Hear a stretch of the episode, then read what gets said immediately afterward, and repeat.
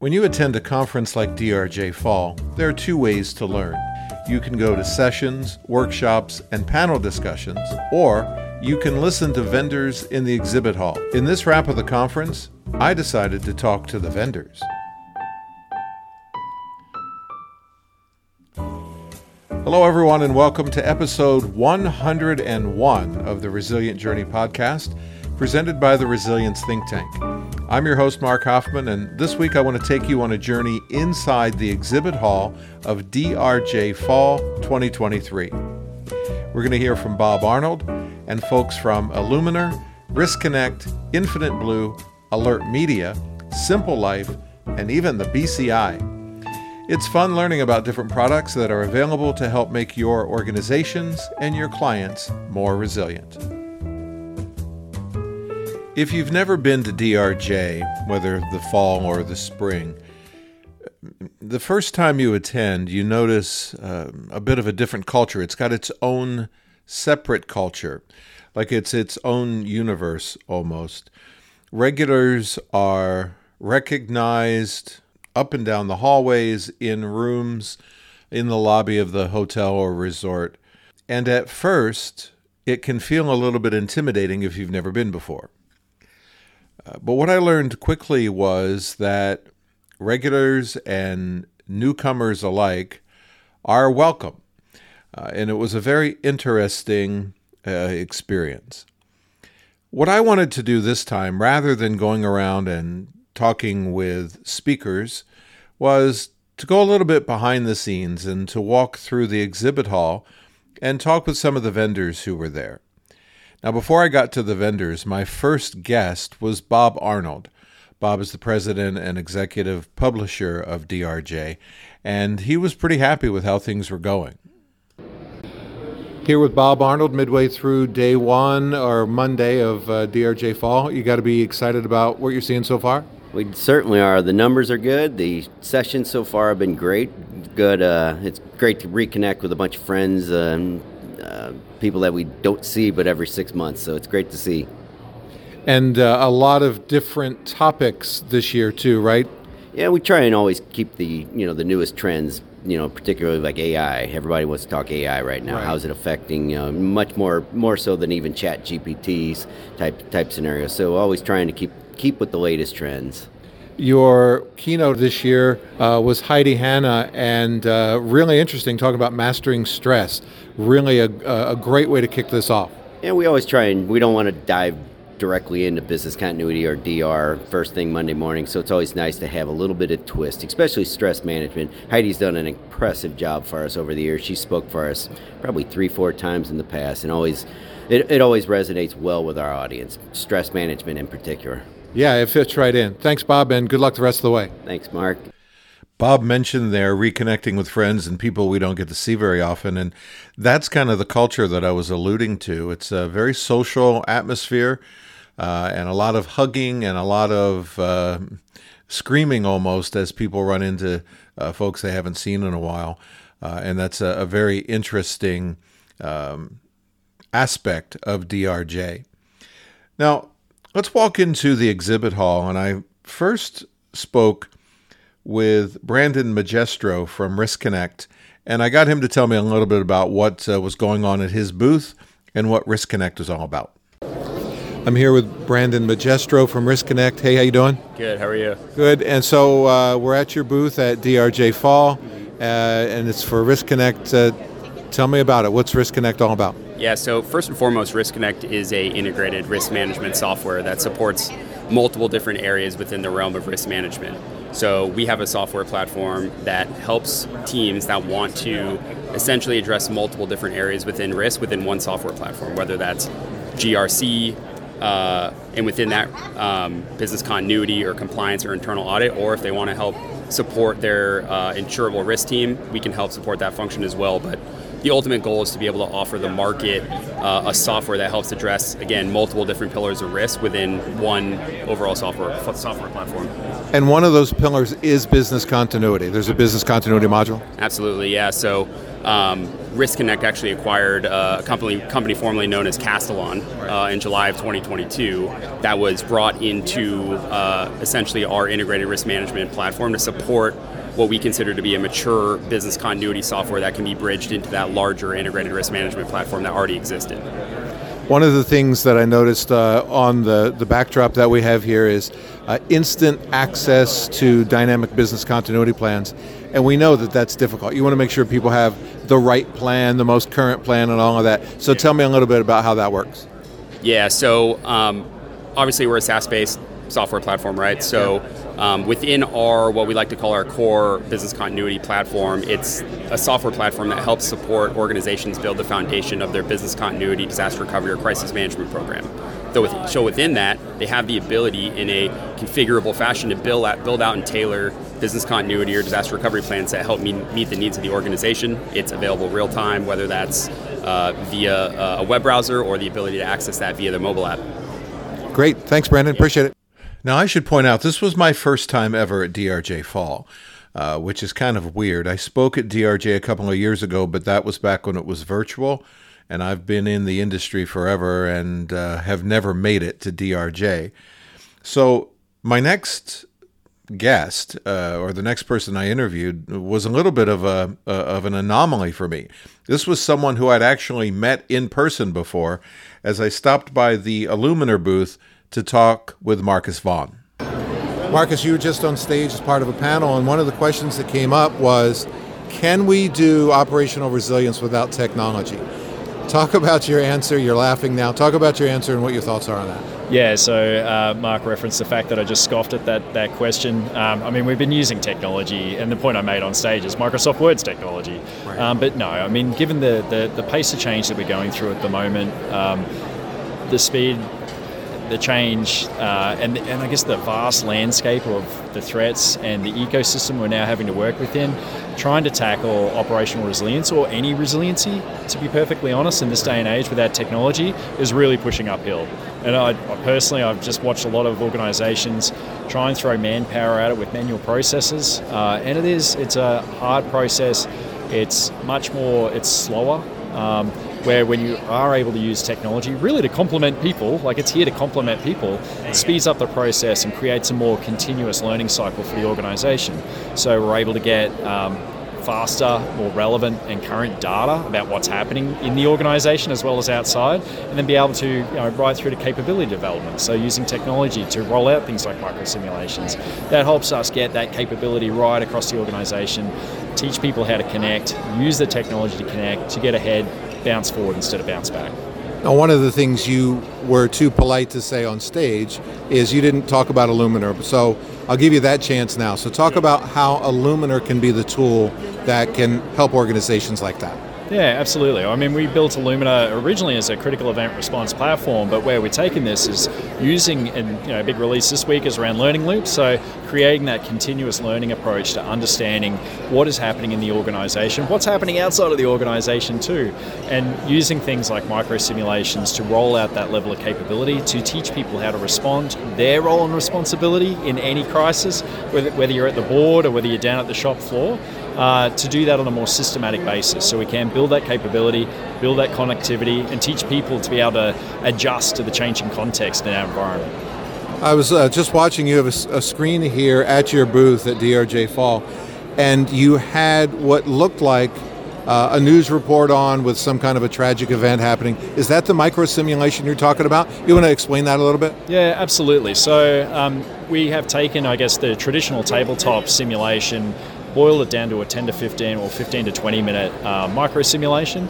And rather, and, and that's not to say we, um, we always advocate for tabletops, there's a huge amount of learning. We're big on experiential learning. I think that's the key. Right. Um, where micro simulations come into play is we build out, I guess, scenario artifacts, we understand the audience, we build out a track of micro simulations that helps get into their calendars on a more regular basis. So by using the technology, takes that legwork out and having, you know, to plan six months to do it we spend you know a couple of months planning a whole track of micro simulations that runs for a year so you can get into a calendar on a monthly basis bring awareness to a different threat whether it be an emerging threat or an existing threat um, and teach people about their role and responsibility on a more regular basis and how to respond to those threats appreciate that. Marcus, thanks for the time. I appreciate it, Mark. All right. Cheers. You know, I said at the top of the episode that I was going to be speaking with vendors, and that's true, I am. But uh, both Marcus and my next guest were uh, also speakers. And actually, one of my favorite speakers uh, of the event was Frank Schultz from Infinite Blue. I'm with Frank Schultz from Infinite Blue, and you just uh, spoke at uh, one of the general sessions this morning, and then you led a panel. And before I get to my question, I just want to tell you, you have a really good communication style up there, uh, very real. You're not afraid to say things like, I just said the word literally 18 times, and I was thinking to myself, well, it was literally 15, but I couldn't say that. So uh, thank you for that, and it's uh, it, it was great to, to listen to you. In your presentation, you said that people plus data plus communications equals resilience. Talk about that and, and what you meant by that. Yeah, thank you, Mark. And I think we often overlook the aspect of how important people are to really what we're trying to do. If we're trying to recover from an event and we don't have people to show up that can actually help an organization to you know whatever whatever we have to do is it reaching out to customers? Is it helping to rebuild systems? Is it uh, making sure that people are safe? If, if our team can't show up and we don't build resilient people they can't help the organization. So i think that's the key point for the people aspect. And so there's different ways we can build resilience in people um, but we have to really work with you know human resources people ops whatever we want to call it to really start in a good place there and that's part of their structure for resilience when you look at the data piece we have to have good data that's available when we need it in a way that we don't have to go hunt for it. So, and connected data is really important. I don't want to just see a list of locations. I want to see a list of locations with who's there. I want to see the visitor logs for kind of who's on site just for the day, who badged in. How can I, I can actually minimize my time to understanding when we have an impact or something like an active shooter, a power outage, an explosion, something in a building. I can now actually really quickly get to the assessment phase and not have to worry about, you know, in the response phase and not have to kind of be fumbling around for data. And the last piece of that is communications. And so we did a communications exercise this morning where we basically had someone explain a Yeah. picture to other people. And, you know, I did that as an analogy and, and it was interesting because somebody was very, um, using terms that people didn't understand Right. around it. And I said, you must be an engineer. And it's like, no, I'm not. Right. Um, but it was like, hey, you know, two fifths of the way, make a line through the box. And someone said, I don't get that. So communication style is so important in how you are going to articulate that and who you're going to talk to. It's all tied together, and really, it helps build a resilient organization. And we're going to learn as we go through that over and over again. What, what's interesting about that, and I'll, I'm going to jump on the data because as we gather data through whatever tools it is, BIAs or risk assessments, whatever, there is so much data. And if it's just strewn everywhere, the, you run the, the risk that it never gets used. And so you've done all of that work and you're not really getting the full benefit of it. So talk about that in connection to Infinite Blue. I mean, that's really where you're bringing value to things, right? Absolutely. So I talked about a process called Know Your Business earlier today. Know Your Business for us is an evolution of a BIA that pulls a lot of the practices you would typically do in a three step cycle. So you would do a BIA risk assessment and then do a plan. We pull all that into one cycle because people's time is precious. So we don't necessarily want to have to go back to teams three times and then to exercise and then, you know, if they have to respond and go through and actually have an event. We want to actually consolidate a lot of that and we want them to think in terms of um, kind of very kind of generic but specific to a core component type of recovery. So I want to know what would you need to do to recover this process. I don't want to know how you do this process because someone else, someone has to show up with ex- certain expertise to be able to do it. We spend a lot of time documenting here's how you do this process, and then no one else can just pick it up and do it. It doesn't make a whole lot of sense. But if I can help you identify here's how we recover it, here's how it ties to the rest of the organization, that's where you get a lot of leverage kind of using that data and connecting it through. So know your business for us is shortcutting a lot of that with data that already exists inside an organization because it's data that's already being used, real estate data, HR data, IT service management data, third-party risk vendor data. Um, bringing that in that's already used, so I'm not asking you for it because we already have it. I'm letting you pick from existing data that's connected and live and then I'm just supplementing it with questions that we need to know. So the BIA becomes a lot easier because we're only asking questions that we can't get from source systems already. No, that's awesome. Frank, thanks for the time. Awesome. Thank you, Mark. As I made my way through the exhibit hall, I noticed that there were a number of mass notification system organizations there. So, uh, Regroup was there, and I had a chance to go by and talk with them, and they've been on the podcast before. I'm a huge fan of Regroup when it comes to mass notification. Uh, I noticed that Everbridge was there, and then I also stopped by the Alert Media booth. I'm with Zach Smith from Alert Media. Um, really becoming much more of a household name. I think it was in the last several years, you guys have really escalated and become very, very prominent in the industry. Um, how's the conference been for you? Conference is going great. Um, DRJ always does an amazing job putting on a good show. Gotta love the city of Phoenix, especially when there's a good reason to be inside. People don't give mass notification enough credit. Uh, a lot of times uh, they think it's only for communicating during a crisis, but really, from an alert media perspective, you can do a lot more than that. Yeah, absolutely. I mean, ultimately, we want to be able to empower our clients to do what they need to be able to do. Um, but operational use cases are abundant, and quite frequently, they're a really good place to find a business case as well. One of the advantages, best practices, let's call it, for uh, using a tool like yours is integration with other data sets, whether it's contact information from an HRIS or, or things like that. Talk about that and the importance of being able to do that to keep current information uh, at hand. Yeah, I mean, that's a really insightful thing to bring up, candidly, because I think it, it so frequently becomes part of like implementation as opposed to an evaluation. Um, whereas being able to manage your data is essential, especially on an automated basis, right? You don't want to have to manually update tools. You definitely don't want to have to pull a list every single time you want to send a message. This thing needs to be ready, ATM resi- ready all the time. Just you walk up and press a few buttons. So, yeah, I think it's, it's something that's overlooked. And candidly, multi source data syncs are going to be more important moving forward as teams have Azure or Active Directory dictating whether or not someone's employed, you're going to need to enrich that data from other sources, and you need to be able to automate all of that. So, yeah, I, I appreciate you bringing that up. Last thing before I go, talk a little bit about travel risk management and what are some of the things you're looking at there? I would love to. Yeah. Um, business travel's back. We're back to like 86% right now of, of pre pandemic business travel. That's expected to continue to go up. And as there's more and more travel, this idea of being able to track your people wherever they are and know whether or not something bad is happening near them and then notify them and actually impact outcomes is the reason it exists. Now, the most important thing as it relates to it, however, is the number of disparate tools that usually go into a travel risk management program you'll book your travel through Concur, and then maybe you'll do your check-ins through ISOS, and then you're getting your threat intelligence from some other system. The beauty of having it in one pane of glass is that you don't have to jump between places to be able to execute that incredibly important function. And so, a real good use case would be: uh, I'm traveling to a city. There is a, uh, a an incident in that city. Uh, your system knows I'm in that city. Now, is it automated where the system will automatically send me a message, or is it then a manual process to get that message sent out? So that depends on our client. You can automate that process if you want to pass it through a layer prior to getting it to your traveler. That's certainly an option as well. I'd say that's really up to the organization. Um, other important considerations too, I think, are changes to itinerary, right? Just little tiny things like that. Somebody switches a hotel, something of that nature. You need a solution that's going to automatically pick that up. You can't be relying on employees. They have enough to focus on outside of updating their itinerary in a third disparate system. So sure. I think there's a lot to be said for just simply automating the process of updating itinerary. Um, also, following kind of the same prepare, you know, kind of awareness, execution, resolution, kind of a similar thing with travel. You might want to prepare your folks with a travel brief if they're going to an unsafe country. You might want to have really as opposed to the information we get from the government, which is sometimes very focused on customs and things of that nature. You want things that are safety focused when you're sending a traveler into a into a potentially unsafe place. So kind of similar. You prepare them with a brief, you ingest that itinerary so you know exactly where they're going to be, and then you notify them if anything's happening near them. Very cool, Zach. Thank you. Thank you so much for your time. All right.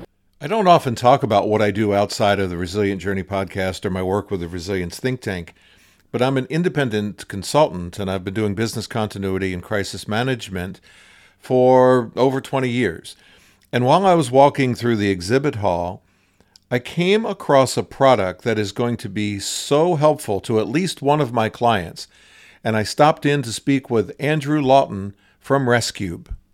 Thanks for doing this. Tell us a little bit about what Rescube is all about. Oh, thanks, Mark. Well, uh, Rescube is very simple. It's power and internet in a box. So it's it's designed really to de-risk uh, remote work. So if you have critical workers at home, people like crisis managers or traders or senior execs uh, doing work at home that needs to be continued and, and, not interrupted, then that's where Rescube comes in. The idea being basically being that it sits under the desk and provides you with resilient power and resilient internet.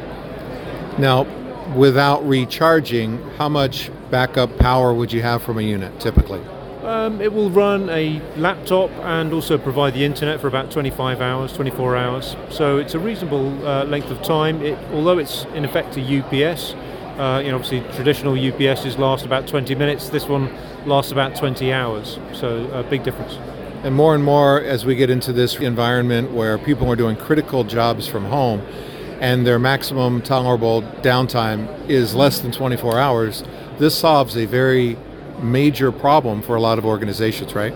Absolutely, and um, we we work very hard to ensure that the cost point is is low enough so that uh, there's a very clear return on investment. So um, uh, it, it's only fifteen hundred dollars for a, for a unit, or in fact sixty dollars a month uh, as well if you you know if you wanted to have Rescube as a service.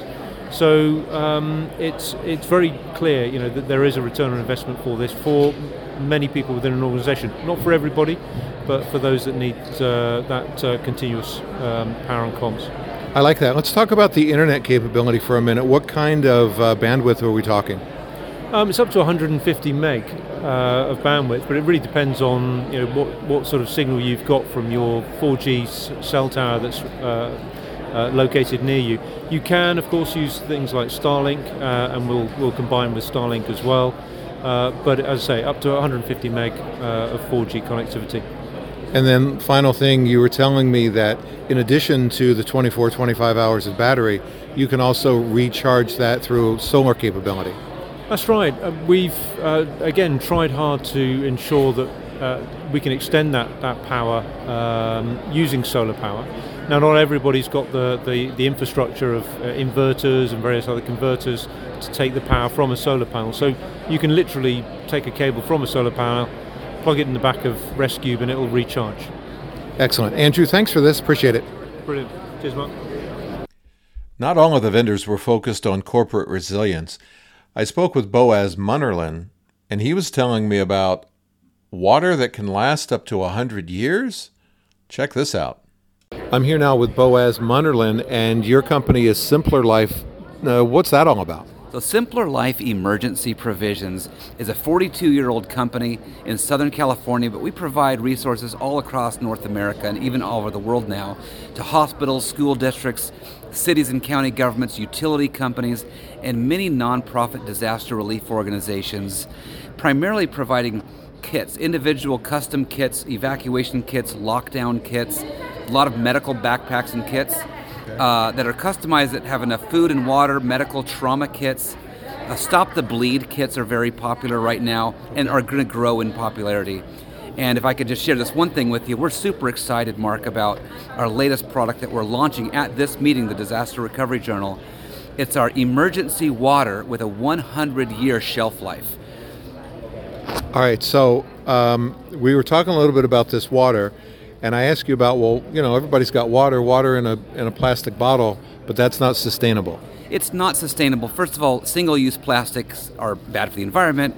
Most of the trend in consuming water is moving toward aluminum cans anyway, just in regular drinking water. Lots of companies out there. If you go to the liquor store, there's more canned uh, water than there is plastic water bottle now, as that's shifting. In the emergency water uh, space, we're learning that plastics just don't last. They don't keep. The, the plastic is very porous, and your water gets contaminated with bacteria over time, even after just a year or two. So our water is specially treated to remove the mineral content and the bacteria content, and canned in such a way that we're allowed now to make the claim with a warranty to guarantee 100 year shelf life. Uh, which it's great for our customers who buy these by the hundreds of pallets stored in their warehouses. Right. Because when something bad happens, you know, think of the, the, the, folks in Maui recently, just a couple of weeks ago. Sure. Their island caught on fire. You can wait for various supplies to come to you eventually within two or three days. Mm-hmm. You cannot wait for water. They ran out of water and you need water within hours, not days. You need it immediately. So right. it's important to store water in a, in a, in a place that's safe and, and consumable. Not just drinking water, but you need water for cleaning, for cooking, for you know, variety of uses that you need for water. But this is wonderful water to consume and easily stored, giving you peace of mind, which is the vision of our company, to give peace of mind to our customers that they have what they need if something bad happens. One of the things you and I were talking about a minute ago is you said there's a lot of organizations here that are talking about business continuity software keeping organizations running, keeping systems up. Your focus is on the people. And tell me what you said about that. Uh, kind of repeat what you said about yeah, that. Yeah, sure, you bet. Uh, lots of these uh, in this industry, it's very important to keep your data protected and, and your systems, your software aligned so that the wheels can stay on the bus, so to speak, when a disaster happens. But you need people to manage those systems. And if, if human needs aren't being met, if there's not a go bag in every truck that goes to deliver help somewhere, uh, if there's not water that can sustain human life immediately, then you're in real trouble. Then you don't have the people. Uh, they're, they're, the people that are not engaged. They're distracted. They're, they're home with their families, taking care of their neighborhoods. They're not really engaged in restoring the power lines or uh, h- handling the systems at the big bank uh, areas that to, to, to keep all the systems sustained. And so you need people to be healthy, strong, aware, and engaged in providing the solution that the organization is, is meant to do. All right, Boaz, thank you for that. I appreciate it. Awesome. Thank you, Mark. Finally, I was able to catch up with David Thorpe. David is the executive director of the BCI. He talked about the importance of the relationship uh, that the BCI has with DRJ. And then we turned the page and started to look ahead a little bit about the upcoming conference BCI World, which is just a few weeks away. Uh, and David, um, thanks for doing this, first of all. And I know that uh, coming to DRJ is an important thing for you. What do you hope to accomplish by coming to a conference like this? Well, from our point of view, it's important to show solidarity with our US chapter and the members of that chapter. Uh, we've just got membership again back over the thousand mark in the US chapter, and it's one of our strategic development markets for the, for the next three years. Uh, so we're putting in a lot of effort. We're here at uh, Disaster Recovery Journal Fall World. We'll be uh, in Orlando for DRJ Spring, right. and we're also intending to go to the Continuity Insights conference as well, as well as looking at a, a number of other opportunities conference wise so that we can get our message out there. And we're just six or seven weeks' time from your big conference too, BCI World. We'll see each other again there as yeah. I'm presenting. Uh, tell us a little bit about what we can expect at BCI World. Indeed, um, we're going back this year, in fact, to a two day format with an online presence as well. Uh, the last time we actually had a two day conference was back in, uh, way back in 2019. Uh, so it'll be nice to actually be able to cover the breadth the subjects again that we think has been missing. We've got some great keynotes. One that I'm particularly looking forward to uh, is uh, a look at the resilience that, that, was shown by the moon landings. Uh, I know it's an old story now, but some of the learnings from that and the way that NASA uh, was probably the very epitome of, of, disaster recovery, business continuity, and resilience all in one should be a fascinating uh, uh, subject. I'm really looking forward to that. I get really geeked out at anything related to space and things like that, and I actually got goosebumps when you told uh, you know what the keynote was about. Yeah. So really looking forward to that. My presentation is going to be on the future of resilience, so uh, you know stay tuned for that as well. David, thanks for doing this. My pleasure. Thanks, you. Thanks for asking me. And so that's a wrap for DRJ Fall 2023. I just want to tip my cap here to Bob Arnold and his team. They're not a big team. You did a fantastic job, very well organized, a lot of moving parts. Um, and the JW Marriott Resort there in Phoenix, uh, the food was amazing, the space was great. And so, just a, a huge congratulations uh, to all of you. Thanks to everyone who stopped by to say a few words and uh, participate in this uh, 101st episode of the Resilient Journey podcast. Next week, I got some friends coming in as we're going to talk a little bit uh, more about uh, the Resilience Think Tank and some things that you can look forward to there. So join us, won't you, as we continue our resilient journey.